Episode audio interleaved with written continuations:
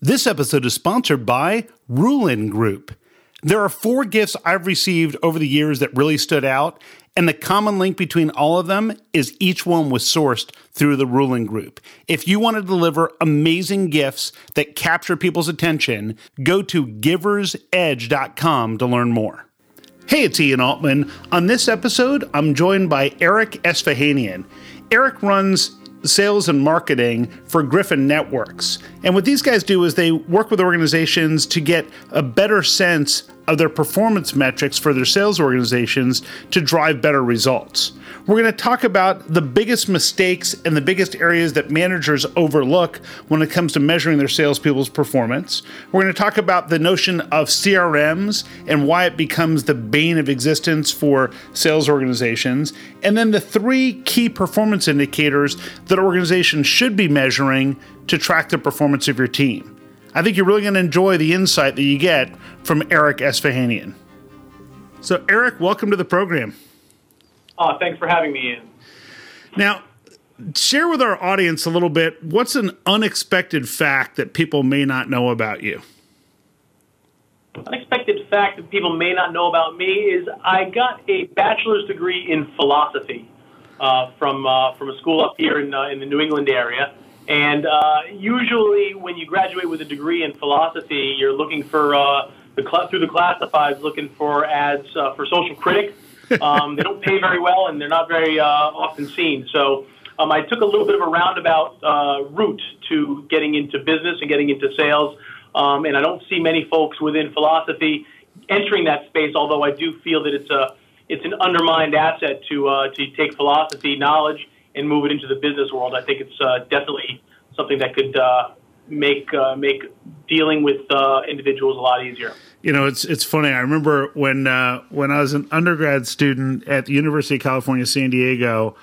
I took a philosophy class and I loved it. I'm like, man, this is really awesome. And it was the I, I took this class on um, I forget what it was, like philosophy of logic or language logic or something like that. I'm like, man, this is really fascinating. And I went to the guidance counselor and said, so with a degree in philosophy, what do you do? They said, well, you either become a philosophy professor or you do something completely different. And I said, what do you mean? They said, well, let's just say there's not a lot of people advertising for positions in philosophy.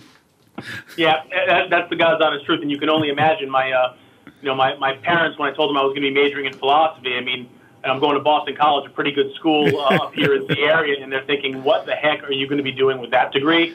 And I hadn't even thought that far. I thought, gosh, you know, I'm really interested in it. I like it. And that's about as far as I took it uh, through graduation. That's funny. That's funny. So, what I really want to dive into today is you obviously have a lot of experience working with sales organizations. What are the biggest mistakes or hurdles that you see sales managers or executives running sales organizations face that just keep coming up over and over that they struggle with? Oh gosh, great question. You know, we see a lot of a lot of companies that have a lot of sales guys. You know, two, three, four thousand reps at a time. Obviously, big organizations in many aspects. You know, the biggest challenges I see and problems with the way they're thinking of sales from a management perspective is they focus heavily on volume still to this day, and, and obviously you do you got to do your numbers. Um, you're looking at um, the amount of volume that's being uh, conducted by a rep, and really that's that's the key the key metric they're looking at when they look at overall effectiveness. How many calls did you make? Um, how many meetings did you have? And there's a lot of info and there's a lot of uh, opportunity to look at some of the lesser known performance indicators in order to really identify how effective is a rep, how effective is a manager, how effective is a team at doing the activities that are predictive of success. Yeah, I, th- I think who was it? John Wooden, the um, speaking of philosophers, John Wooden, who was the famous basketball coach at UCLA, but often was referred to as a modern day philosopher, uh, as a quote attributed to him that says, "Never confuse activity for accomplishment." And um, and I think that's often the case. Is people. I'll, I'll joke with people when they'll say to me, "Yeah, I mean, our people aren't generating enough sales, so and I told him, look, you need to have more phone calls and more meetings. And the sales rep's thinking, oh, thank God. I thought they were going to tell me I had to sell more. Yeah, I can have more phone calls and meetings. if you want me to sell more, that's going to require more skill. So, what should people be measuring instead of volume of number of calls and number of meetings? Well, you know, it's. I think it's key to point out it's almost two sides of the same the same question where you have okay, what are they doing wrong? Well, they're really looking at one KPI and taking it to town and not really looking beyond it. That's really important. There are other KPIs that you also want to be able to, to measure. Okay, well, how frequently are they reaching out to a customer or a prospect? Um, how long are their conversations? You know, are they too short? Uh, are they five seconds in duration? Or on the other side, are they too long? Are they talking to people for 15, 20 minutes? Uh, beyond just raw calls, but looking into the conversational aspects of these interactions with customers and prospects, um, the meetings themselves. Uh, there is a correlation between an opportunity that happens to show up in CRM uh, for $50,000 scheduled by the rep to close at the end of July. There's a correlation between that opportunity and the activities that led up to that opportunity. So if managers have a have a effective way to not only see, okay, great, I got this big set of opportunities and I'm going to manage them and I'm going to apply a discount weighting so that I don't look like a fool to my boss when I roll up my report to him or her.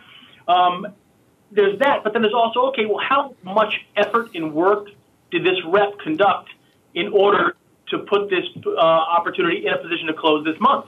Yep. Because if you haven't talked to the rep, if, if you haven't gotten from the rep an accurate understanding of how many times they spoke to that customer within the past, say, 30 days or 60 days, and you look in your CRM or whatever tool you use and you identify there hasn't been any real communication with this customer in 90 days, you know, what's the likelihood that that 90% forecasted deal is really going to close at the end of July?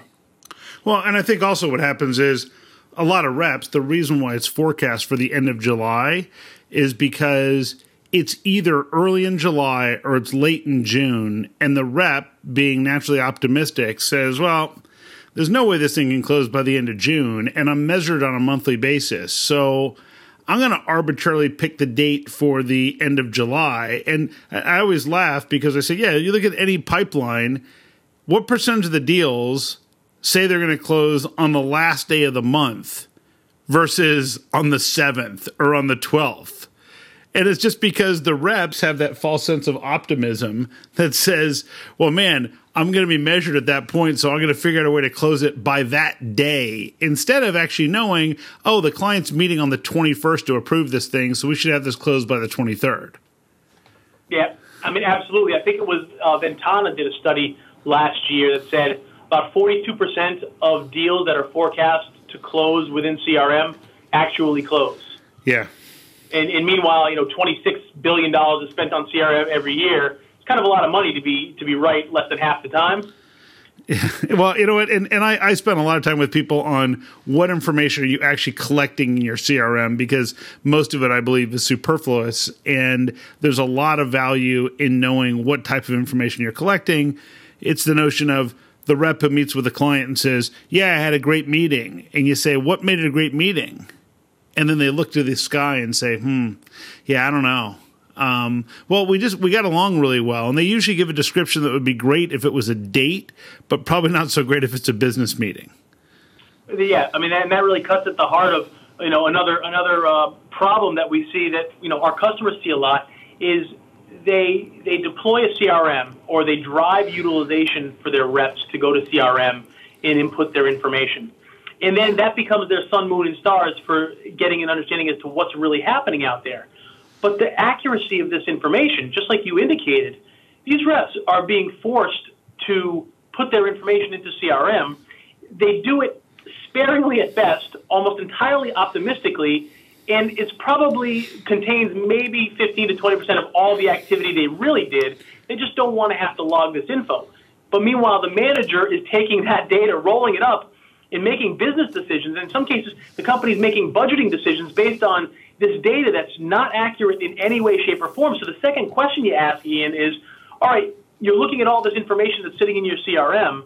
How accurate is that information? Yes, what are you capturing? But then what's the accuracy percentage Um, because at the end of the day, that's the way CRM vendors sell their product is on this this ROI aspect. But you ask yourself, well, it's a web-enabled database until you put information in there. So unless you're making sure that that information is comprehensive and accurate, how can you make it uh, an ROI decision on uh, on a CRM just like that? Sure, and, and of course the reps the the very nature the the personality profile of a great sales professional is the antithesis of a great data entry clerk. So the the top reps have a level of creativity, independence, and um, and kind of process oriented um, mindset, and then you get you basically take these people and you say, okay, now go key in a whole bunch of data, and the rep says, yeah, I hate doing that, so they kind of phone it in, and they you know they they trickle in stuff here and there just to be in compliance, but you and I both know it isn't accurate. So what should they be doing instead? Well, there's there's tools out there. The old the old uh, story goes, you know, cops want to be out there busting bad guys. They don't want to go back to the station and and write out reports. Sales folks are no different. Um, there's a lot of tools out there. You know, with the with the whole trend uh, through the 90s, moving away from sort of the centralized call centers, centralized boiler room sales operations, into this more highly distributed, highly mobile, environment, um, all that visibility that you had in the call center goes away in that world, and really all you're left with is CRM. Um, what is enabled through that whole migration uh, via the internet uh, in mobility is tools that allow you to basically capture that information in, in a seamless, automatic fashion, right? If they're using a phone call to make phone calls, you know what? you should be ha- able to capture that information as a manager without the rep having to do anything. And you you should be able to have that put into your CRM automatically without the rep having to do anything. So that when you go in and you want to look at what um, you know Rep A did last week, you know with 100% accuracy the inbound and outbound calls they made, how those calls ended, and you'll have a passing understanding. So when you go in and have an actual conversation with uh, Rep A, you're saying, okay, I know you made 87 calls last week. I know that you had 42 conversations. At least at a baseline, I got my handle around what's happening with, with that rep. And now I can be coaching on things like um, how they handled objections, um, how they dealt with the customers to identify the behavioral patterns that I may want to showcase or I may want to coach away in order to improve that rep's ability to execute what I need him to do. The technology's all there. And presumably, you're tracking duration of call, frequency of calling people, and my guess is once you have enough of that, you can start to track patterns that say our most successful people tend to follow this this type of behavior. Yes, that's the first phase. It's what we call sort of the quantitative data. You get your arms around, you know, that age-old question of what are my reps doing out there today? answering that question quantitatively with a high degree of accuracy, and then you begin to say, okay, well, you know what, my top flyers tend to make between 20 and 30 calls between 4 and 6 p.m. Uh, five days a week. So maybe that's when I should be scheduling my call nights to get everybody on the phones so that we can maybe improve the effectiveness of the average rep instead of just my top folks. Yep. Okay? Then the second part of the equation is the qualitative. There are technologies out there that exist and have for a while that can take conversational data the conversations that that rep is having with customers, with prospects, uh, how they upsell and cross sell, and do they ask for referrals, stuff like that. Now you have analytics that can actually tell you the conversational information that the rep is having out there. What are the good, good and bad and ugly around those things, so that I can be on top of not only how many calls are making, but what's happening on those calls. Sure. Because that's where you take coaching, which was really a manager's job, is to coach and improve the effectiveness of the largest percentage of the reps that they have under their control. Now you understand the behaviors that are getting the results you need, and you can not only just say, "Hey, Rep B, I want you to sound like Rep A. I want you to listen to him, ride along with him, and sh- let him show you how it's done." Now you can say, "This is the example of the way a competitive call should be held." You know, this is the example of a referral. Actually, here's five examples of, of an optimal referral call, uh, new hires. This is how it's done, and I'm giving you accurate examples of it happening. And you're doing it across a, a sales environment where they're not all sitting in a boiler room or sitting in a centralized office. They can be anywhere. It doesn't matter anymore. The internet and mobility have brought that, but there's so many managers now who still think, all right, I got CRM. I'm using CRM and maybe an Excel spreadsheet and weekly con calls, and I'm going to do my best. Yep. Well, and the thing is that at that point, all they're doing is tracking activity, but they don't really know what sort of results. It's like I'll get people who say, "Well, how many calls should my reps be making?" I'll say, "Well, it depends what kind of conversations they're having." yeah, that's right. And how many calls? How many calls does it take to set an appointment? Do you know? Yeah, in in my business, most of my business comes inbound, and we track and manage very few opportunities, but we have a ridiculously high closing percentage because normally by the time someone calls me, it's it's pretty far along, and the question is usually, is Ian available on this date? Mm-hmm. Um, it's a very different type of operation than someone who's trying to sell IT services to someone who already has that same IT service. Right. Yeah. I mean, I, I look at it like you know, I break it down by what type of selling are you doing? Are you doing B2B selling with long, complex sales cycles, or is it more, you know, I guess, this, this, for lack of a better phrase, transactional? Because at the end of the day, if you're doing long, complex sales cycles, you know what? CRM is really, really, really important. If you're doing transactional type sales or, or sort of low touch sales, you know what? CRM is a lot less important. You're not going to get the ROI that your vendor promises you in that type of an environment. Um, but activity at the end of the day, whether it's good, bad, whether it's inbound or outbound, whether it's meeting, whether it's a phone call, whether it's an email, the activity that is predictive of success is really what managers should be measuring from, not the pile of money as identified through opportunities that are reported within CRM uh, with uh, anticipated close dates. If you measure the activities that are predictive of success, you have far better control over the actual success itself. It's the old cause and effect argument. And that's really the opportunity that presents sales managers these days. Yeah, you can complain all you want that the boiler room days are over and you don't really have an accurate picture of what's going on. But you know what? This, in this day and age, you really should and you can at, at not a whole lot of cost.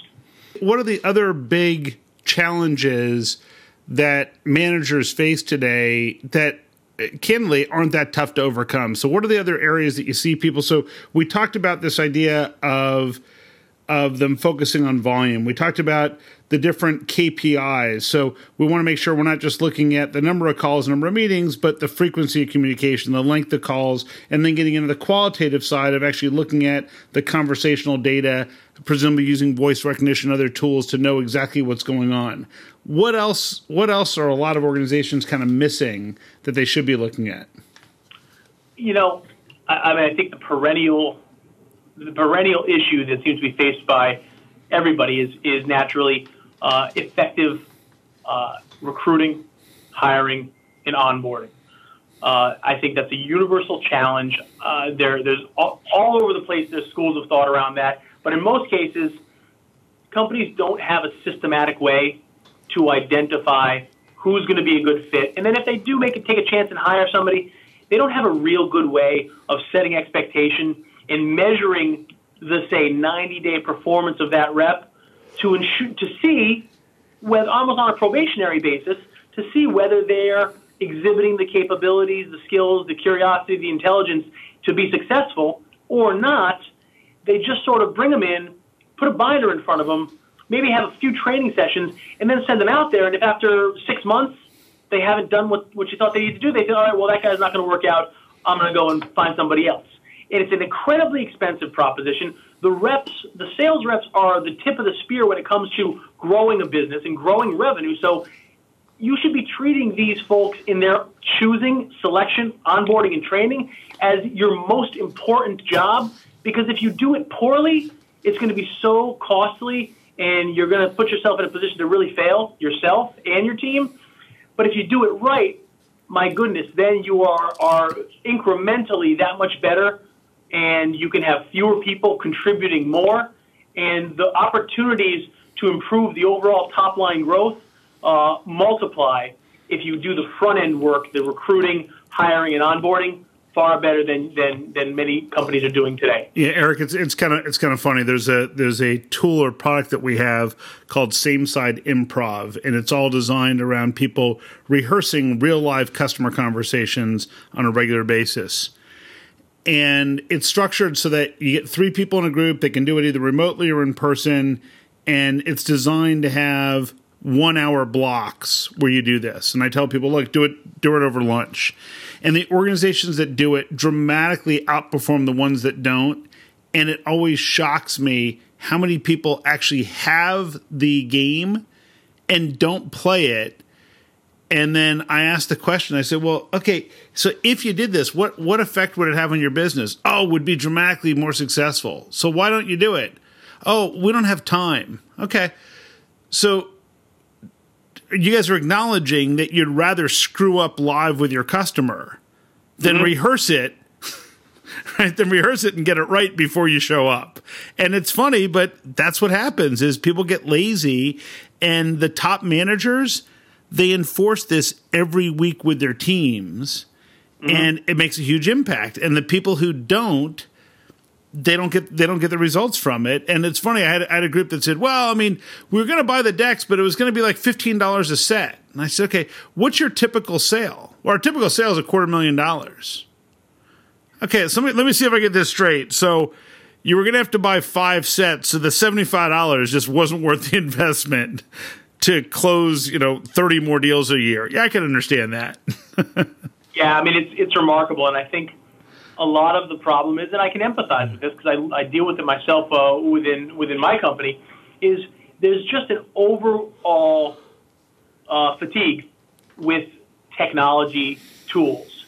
Uh, every vendor has co-opted every value proposition and assigned it to their own product, and they're all getting more and more aggressive with uh, outbound marketing to people to get appointment sets, and it's become such a noisy space that in many cases, you know, these tools are, are, are, perceived as being, you know, shoved down by corporate, and the field is they don't want any part of it. They're already looking at three screens; they don't want to look at four. And I can't, I can't disagree with them. I agree 100. Um, percent You know, the number one thing that I teach my sales reps is not how to close at all. I think that's if you're doing your job properly, closing should be an effortless and invisible phase of the sales yeah, the, the way I often describe it is if you're doing your job well, closing is a matter of saying, So would you like our help? And that's the whole thing. if, if you do it well, that's what the close sounds like. Yeah, and, and in this day and age, I happen to say, you know, we have a product, uh, suite of products that you know, is generally interesting. It's curious. It's not difficult to get somebody on the hook and interested in learning about it. The number one uh, sales phase that I train these folks on is qualifying is because you know what? You're going to get plenty of people to come in and really want to know about your product, but you have to also look at the culture of the company and the management leadership of the folks in the sales organization because there's a lot of folks that may want it, but they don't have the appetite, they don't have the culture that would instill these processes that would be needed to get clear visibility to every rep, no matter what they're calling from 100% of the time, because quite frankly, a lot of people have sold a certain level of behavior up to their managers, and they don't necessarily want a clear understanding of what's really going on out there. I use the example of my 12 year old. You know, he's much happier telling me he's getting all B's than when I get the report card at the end of the semester and I realize he's not. Yeah. managers, I mean, again, just like sales folks have happy years, managers also, there's a lot of things that they want to avoid themselves. Uh, and the accountability goes both ways. Yeah, you know what? My reps got to be accountable to me for doing doing what I tell them to do in terms of activity, but I got to be accountable to them that if they're doing those things and they're not getting the results, well, that accountability flows back to me, and it's now it's on my job to make sure that I'm coaching them and helping them break through if they're showing the level of effort and they're doing everything we're asking them to do. Um, so it's tough out there because it is tough to cut through the noise. Oh yeah, absolutely. I mean, and I think that's I think that's kind of the one of the major elements that that a lot of times organizations miss. It's funny you mentioned you mentioned this idea of this idea of qualifying. About half of the program that um, that that I work with um, or that I deliver on same side selling, about half of it is on qualification. And sometimes I get people and they say, well, it seems like we spend a lot of time on qualification. I say, yeah, and we're going to spend even more on it because that's the difference between something that's real and something that isn't. It all comes down to qualification. If someone's a good fit, things are just going to happen. It's going to work out. If someone's not a good fit, it's a waste of everyone's time. So you got to spend time early on the process learning as much as you can about who's a fit and who's not worth your time. And it's not a it's not a level of being arrogant. It's just a matter of recognizing that not everyone's a fit for you And the sooner you can figure out who's not worth your time, the less they're gonna the less they're gonna clog up your calendar and your pipeline.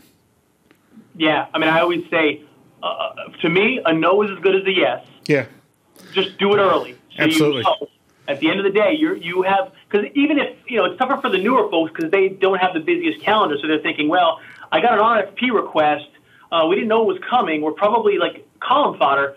But shoot, you know, I can keep myself busy with this for a month, and it's a big logo, and gosh, maybe I should just do this. Whereas I'm saying, you know what, you could say no and spend the rest of that time for the next three months prospecting and get four of those things that actually have a chance of closing, as opposed to being column fodder for this RFP that came through from a big insurance company when you know, you know, you're, you're, there's no chance they're going to ultimately go with you. Exactly. No, it's it's exactly it. There's a there's a discussion that um that I have over and over with organizations where someone will say, "Yeah, you know, we we bid on these RFPs, we don't win a lot of them," and I'll say, "Okay, so let's say it's a competitive situation." What percentage of the deals do you win when they say, "Hey, look, just submit a bid, but we're not allowing anybody to have an interaction with us"? They said, oh, like maybe 5%. I'm like, okay. What about when you get there early? You have a lot of discussions with them, yet it still goes out to competitive bid. Oh, we win like 80% of those. Great. Then why do you ever pursue the other ones? Why don't you just take that time that you spend chasing those rainbows and just shift it to getting to other deals earlier? Right. You know, why don't you take a more bold approach with different opportunities? and maybe you piss somebody off but in the 40% of cases where they allow you to have a conversation you just increase your odds from 5% to 80% Yeah, I mean, I mean, I I firmly believe that. I see it all the time. I mean, when I get requests solicited, uh, unsolicited for RFPs, you know, I tell my reps now. I say you, you basically reply back and no bid it. You say we're not going to bid it, and I say, at the very least, it'll make that re- it'll change the power dynamic, and now you're just not another dopey vendor responding to this RFP that you're never going to win. But now, if they really want you, now they're in the job of trying to sell you on why they selected you Yep. and why it's going to make sense for you to participate. You're effectively playing hard to get, but suddenly, you know, maybe they do have a lot of good reasons for inviting you, but you can say, listen, we don't win these things. We're usually odd man out when we don't know they're coming or we don't have any opportunity to influence them. Why should we even participate? And it really puts you on a peer level with this potential customer. exactly And it really does change a lot because I, my, the worst thing, and I tell my sales guys, my whole philosophy is around, you know, damn it, don't be one of those low level sales reps who's the customer says jump and you say how high. And, you know, the customer is always right. And you're always just doing what they tell you to. You need a lower price? Great. Let me go see if I can get management to approve a lower price for you, Mr. Customer. you have to make this a peer to peer environment. The only way that you can really build a business uh, smartly and one that's built to last is by saying sort of what you said earlier, Ian. Um, what is the win for you? What is the win for me? How do we both win? Because I'm not just going to let you win while I take a loss, but uh, I close a deal. Uh, I'm selling you as much as you're selling me on why you think you're a good fit for my product, as much as I'm trying to sell you on why our product is, might be a good fit for you. And if we agree mutually that we're not, you know, great, good talking to you. Uh, maybe our paths will cross someday in the future, but I got to move on. Exactly. I want to make sure we circle back so that people really get a handle on the three KPIs they really should be focusing on to get the best results. Oh, sure. Sure. So if you're talking about quantitative specifically, the number of calls is really important. Um, you know, I always hear folks that are uh, they're talking about, well, you know, we don't cold call. You know, and my reply is typically, well, you know, nobody cold calls anymore. You know, of course, but if you're saying you're not using the phone to outreach to customers and prospects, I, I'd be a little bit cautious with that because there's a chance your competitors are going in there and doubling down. Because at the end of the day, nothing gets done. No valuable sales will ever get done by email. And in fact, I'll pause it and say, you know what, even in these big, colossal meetings that you have 40 people in the room and you give an unbelievable presentation, lights out, everybody stands up, claps, and performs, at the end of the day, anything meaningful that's going to advance that sale is happening on the telephone. So you have to know that at the very least, you have reps who are using the phone to make and receive phone calls with their customers and prospects. Yep. So call, call attempts is key. The second one is, of course, conversations. Conversations is essential. Now, these are typical call center measures that they measure 10 ways to Sunday, but once you move into a field or a mobile environment or a branch office, you know, these KPIs, as simple as they are, they don't really measure that stuff. They don't, they, they don't even track it. Yep. They don't even have any idea. They got to take the rep's word for it. Yep. Um, so conversations, because that's going to get to the biggest one, which is effectiveness. Um, out of every conversation you're having, what is the optimal goal? And then what percentage of your conversations result in obtaining the optimal goal. Yep. So, sort of, if you take call attempts and then you take conversations and objective of those conversations, that's your effectiveness metric. That's the second KPI. And then third is, in my in my opinion, is frequency of frequency of contact. How many calls does it take to get somebody on the phone? How many contacts does it take to get an appointment? How many times are they calling a lead before they throw it away? Um, in my in my world with my clients, they, they see 92% out of the gate of their leads that they're, in many cases, buying at, at great price. 92% of them are, are being burned after one dial. Yet, at the eighth, ninth, or tenth dial, the rep is four times more likely to get the optimal outcome. So, in, in, in one case, it may be a closed sale, in another, it might be a set appointment. But the reps are still taking leads and burning them after one dial. So, it's one thing for a manager to go, hey guys, come on, you guys gotta dial these leads more than one time. You can't just be burning them after one. It's a waste of money, blah, blah, blah. Reps are going to hear it. It's going to go in one ear and out the other. It's another thing if you bring them actual analytics that's accurate and tell them, do you realize, folks, I'm paying you on appointment sets, and do you realize you're four times more likely, four times more likely to get an appointment set at the eighth dial of a number than the first, second, or third? Now you're moving the needle. So if you can take that uh, average um, frequency number and bring that percentage from 92% down to 85%, say. Say that's that, there are real hard dollars sure. associated with that uh, adjustment. And it's entirely built on a manager managing to a standard of behavior and then enforcing that standard over time. And the same thing goes for calls and contacts. And what you find is that over time, you root out your bottom 10%, the folks that don't, don't make any calls, and they're basically just hiding but you don't know it because you can't really track what they're really doing. They're good, you know, BS sure. artists, if you will. You remove those folks and replace them with people who are maybe doing the minimum. Yep. You've already increased your average effectiveness ratio. Then you take your big 60%, the middle folks that are either going to go up and do well or they're ultimately going to get discouraged, falling out, and you manage them all to a standard and you identify where are the coachability aspects, where are the weaknesses, can we make 30 calls a day, can we have 15 conversations a day, Let's set that baseline and then improve it and update it over time, week after week, month after month. What you're going to find is that you're going to get maybe a 2% improvement in effectiveness per rep. On a large scale, that could be $40 million of additional revenue in a year with a large sales force. If it's a small sales force, maybe you get 5 or 10% or maybe 15% sure. improvement in effectiveness, but that has a very direct correlation to dollars in the door, and your ROI uh, happens on its own. It's, it's so significant because you're dealing with sales folks, the ones who are responsible for generating that revenue. It's not cost avoidance, it's not savings, it's actual new revenue opportunities. It's quantifiable, it's measurable, and that's the one thing I think is really, really missing in, in a lot of sales organizations today. Great advice. Hey, um, what's the best way for people to get a hold of you? Because I'm sure people are going to have questions or want to learn more about what Gryphon Networks does. Um, what's the best way for people to reach you?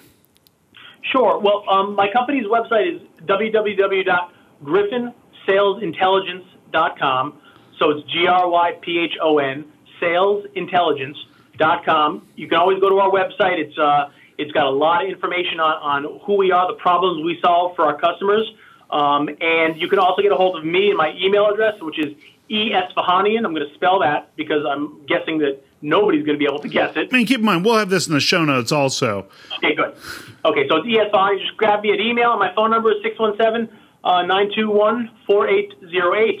Um, love to hear from anybody who has any interest, even if you just want to learn a little bit more about the marketplace. Uh, we deal with a lot of very large sales organizations, um, and they struggle with uh, a lot of the same problems that uh, that the smaller organizations do as well. Um, we see, and we're on the front lines. We see the good and the bad. That's great. Well, you know what? I think you're giving people a lot of things they can think about, different things that they could and should be measuring to have a better sense of where they can get be- the best performance from their team. So I appreciate you for being on and for sharing your wisdom today. All right. Thank you, Ian. It was good speaking with you. There's a lot of great information Eric shared. Let me give you a quick 30 second recap of the things I think you can put together and apply in your business right away. First, don't just focus on volume of number of calls or meetings. Instead, you want to go beyond that and start looking at some of the more qualitative piece of information. Second, remember that the accuracy in your CRM application is suspect at best. So if you can start capturing real time information from people, no matter where they're located, it might give you better insight.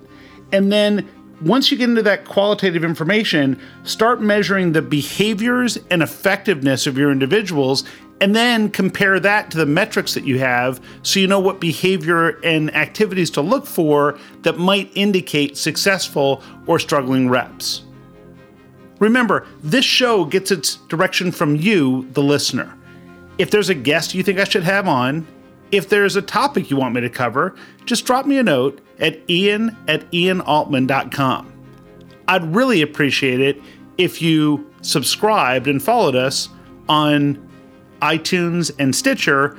And of course, you can always reach out to me on Twitter or at my website at Ian Altman. So obviously, Twitter is Ian Altman, and our website is ianaltman.com. Have an amazing week, add value, and grow revenue in a way everybody can embrace, even your customer.